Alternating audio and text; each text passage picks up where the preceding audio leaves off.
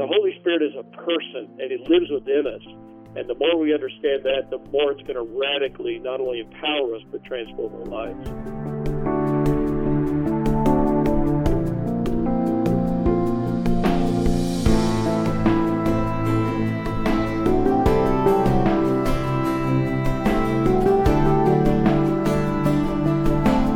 It was so clear to them how different things were now, that, that the Holy Spirit who used to come and go is now in us.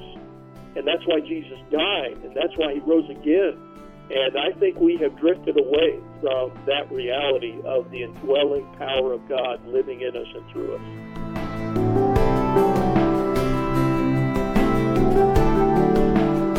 This is Charisma Connection on the Charisma Podcast Network. I'm Taylor Berglund, and today I'm excited to welcome over the phone lines Daniel Henderson. Daniel, how are you today? I'm thankful, and it's great to be with you today in this conversation together. It's great to have you on the show. I'm looking forward to talking with you. You're the author of a really interesting new book called Transforming Presence. Um, that's all about the Holy Spirit and the work of the Holy Spirit, which I know is something that is near and dear to our audience. Maybe we could start by, can you explain what inspired you to write this book originally? Yeah, well, Taylor, you know, we all want the same thing. And I, I travel in lots of churches. Our our ministry is very multi-denominational. Uh, we lead a, a global pastors fellowship from pastors from nine hundred cities around the world. And one thing I know, although we might all have different backgrounds and persuasions about certain things, we all want the fullness of the person of the Holy Spirit and His work in our lives. But specifically, what prompted me is that uh, LifeWay Research did a study not long ago that discovered that fifty-six percent of evangelical Christians, you know, not liberal folks out there on the fringes, but, you know, core evangelicals actually believe that the Holy Spirit is a force and not a person.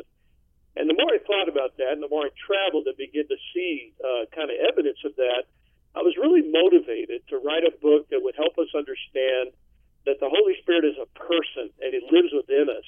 And the more we understand that, the more it's going to radically not only empower us, but transform our lives. Talk to me more about that idea then. What is it, what does it mean when we talk about that the Holy Spirit is a person, not a force, in case any of our listeners have misconceptions? Yeah, that's great. That's a great question. And, of course, as I thought about that, even, Taylor, I, I thought, now, why would people believe that? Because that's not what uh, the New Testament tells us, of course. Uh, the Holy Spirit is as much a person as Jesus was. He just now lives within us, obviously. That's why Jesus said, it's good that I go away, right? Because if I go away, the Spirit will come, and I've been with you, but now He's going to be in you, right? But I, I began to realize that many people believe that because that's what we're taught. That's what we hear. And again, I would suggest we're all well-intended. We all want the same thing. But as I've traveled in churches, and I hear the things we say, the phrases that we we kind of replicate, even words of songs, it leads us to believe that the Holy Spirit, rather than being a person who lives in us, uh, is actually some kind of force, you know, in the vent system or whatever the case is. And uh, the reason that's so important is because of what Jesus told us about the Holy Spirit. And, and Taylor, it actually comes down to this. I, I think, and I'm a big revival guy, I spend my whole life on prayer and revival, working with pastors, but I think we're seeking a new Testament revival with Old Testament ideas about the Holy Spirit. And so the bottom line of this book, Taylor, is actually that we understand the Holy Spirit from the standpoint of the New Covenant, which, of course, is why Jesus shed His blood, right, so that we could live in the power of a New Covenant relationship with God and with the Holy Spirit. Okay, great. Now, as you were working through the process of writing this book, did your views on the Holy Spirit change at all? Yeah, you know, what, what's funny, when you write a book, you want to really do everything you can to to be accurate, of course. And and I would just say, as a sidebar, this book was not just an academic exercise. I, I opened the book telling the story of the very first prayer summit I very, uh, that I ever led, uh, where one hundred people went away for three and a half days with no agenda. And it was just three and a half days of scripture reading and worship and prayer and transformation and God. Up to this date, I've led about one hundred of those, so I'm not just an acad- academician here. I, I'm a practitioner. Uh, but uh, as I really looked at this topic, I had to ask myself, are the things I've said and thought even in the Bible? I sing or that I've even written about before? That's that's challenging, right? Is this really what the New Testament says? And I've had to really do that. So I'll give you an example. Uh, so my much of my life, I grew up singing an old hymn that I really love, Spirit of the Living God, Fall Afresh on Me. And and I began to realize that the New Testament doesn't emphasize that. What it emphasizes is Spirit of the Living God, work afresh in me, right? That's why in the book I talk about that in the New Covenant, the work of the Holy Spirit is always inside out, inside out. Very different than the Old Testament. Uh, again, the Holy Spirit was very active in the New Testament, but he would come and go, right? Uh, he would come upon a craftsman or a prophet or, you know, a judge. But that's what Pentecost changed. As a Pentecost now, every one of us can be temples of the Holy Spirit, which is awesome. You know, that's the power of the blood of Jesus Christ. And so I had to really just think about things I sing that are really Old Covenant ideas often and not New Covenant ideas. And so I wrote about quite a few of these in my book, very graciously but very honestly, because, uh, as you know, Taylor, words matter. And the Holy Spirit inspired the New Testament, so he gave us his own language to talk about and to understand his work and to experience him in our own lives. No, that makes total sense. So one of the things that you were mentioning earlier was the depersonalizing of the Spirit um, and viewing it as as a force, not as a person, an equal person in the Trinity. Um, can you talk about what are the effects of that, that that can have on believers, on the church, uh, when a lot of people start internalizing that idea? Yeah, so, you know, again, as I mentioned earlier, I travel a lot. I tend to speak in larger churches, and I've pastored larger churches. Well, we had a, a full-blown, you know, what we call a worship arts budget. And so, you know, we had the, what we often see, the digitized lights and the smoke and the sound systems that'll blow your toupee off, you know, and all that stuff. Nothing wrong with me to that, of course.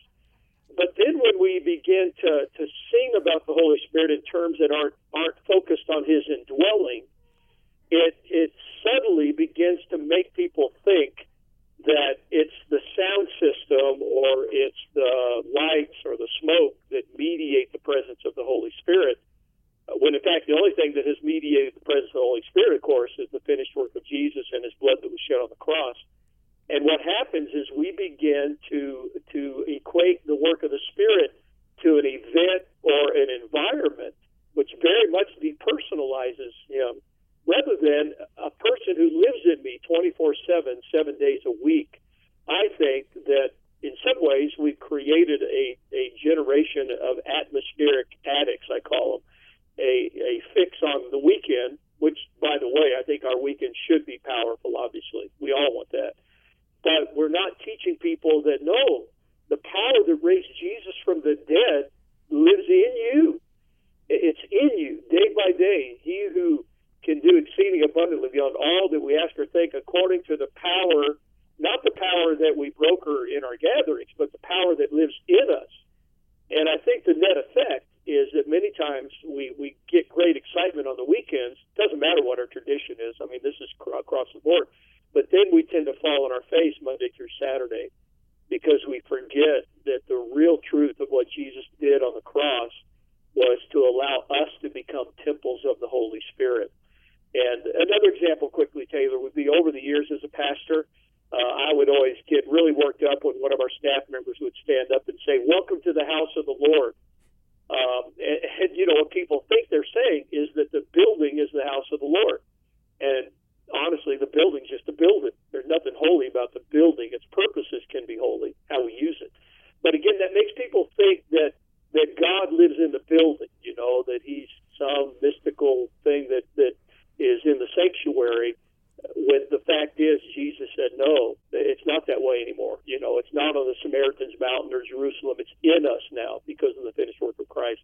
And so I think the ramifications are really significant, but the way we say these things are very subtle, but over time I think it can lead us away from what Jesus really wants us to experience of the Holy Spirit.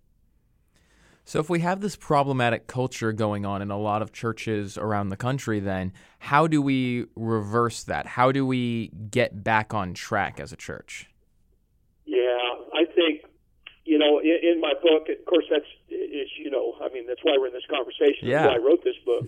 I think we need to change our understanding and our words. I, I, I thought of three words, in fact, Taylor, just before our conversation: clarity, confidence, and consciousness. Clarity about who the Holy Spirit is and what Jesus did on the cross to change that reality so that he lives in us. I think we just need to keep practicing inside-out language. He's in you, he's in you, he's in you, right? Uh, and that the very Spirit that raised Christ from the dead, as I said earlier, lives in us. And there's so many verses in the New Testament that use that language.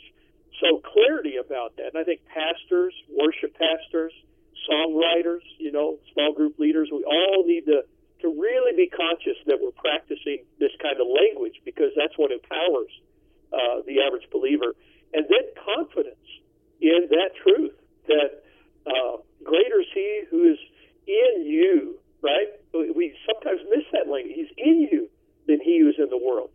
Uh, this is a game changer. And so confidence in that. And then besides clarity and, and confidence, I think, Taylor, consciousness is so important, that we all have a regular consciousness day by day of the fact that the very presence of God lives in me. Uh, I was at a church not long ago, and we were gathering before the service, and someone said, "Lord, thank you that we can come into your presence." And I wanted to tap him on the shoulder and say, no, no, why don't we pray this way? Thank you that your presence is coming to us, right? That's the real ramifications of the cross and the indwelling person of the Holy Spirit. So I think we just have to be clear and confident and then conscious about what this means for every believer. And honestly, I think that's why the early church turned the world upside down.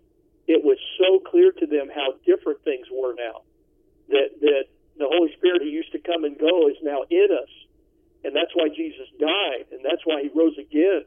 And I think we have drifted away from that reality of the indwelling power of God living in us and through us. Well, that sounds really great, Daniel. I'm I'm looking forward to reading the book. If our readers feel the same after hearing from you, where can they find out more about the book or find out more about you?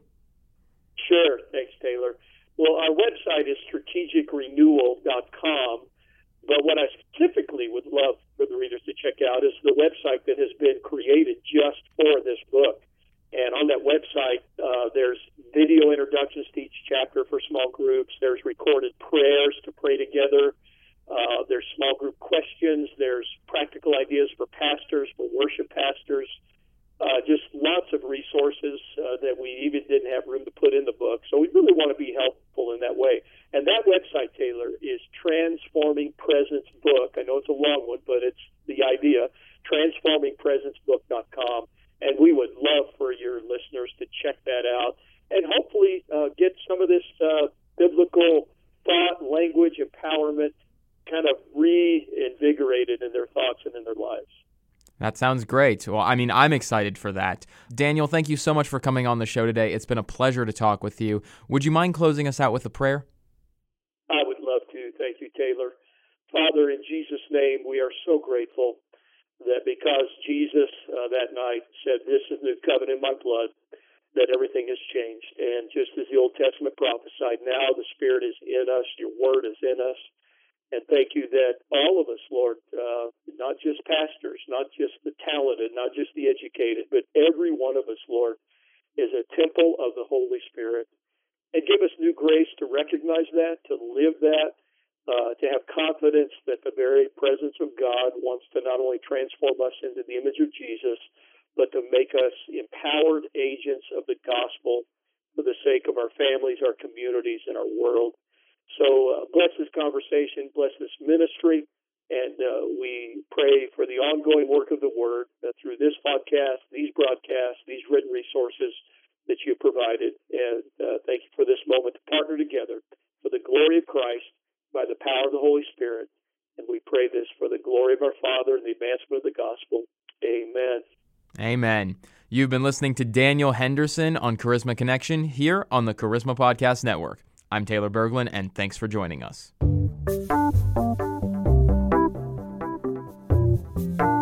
Fundraising is something almost every church, school, team, and club does, but for busy groups and leaders, it can be hard making the time to sell.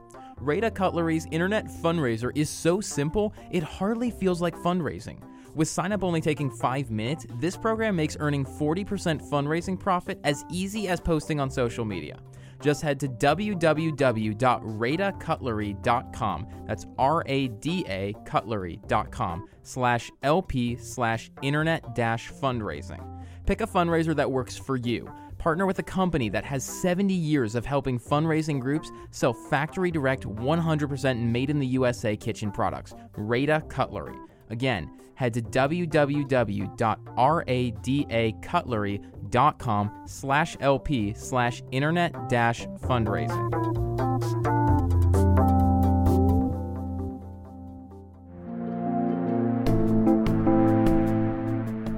This has been a production of the Charisma Podcast Network. Steve and Joyce Strang are the founders and owners of C P N.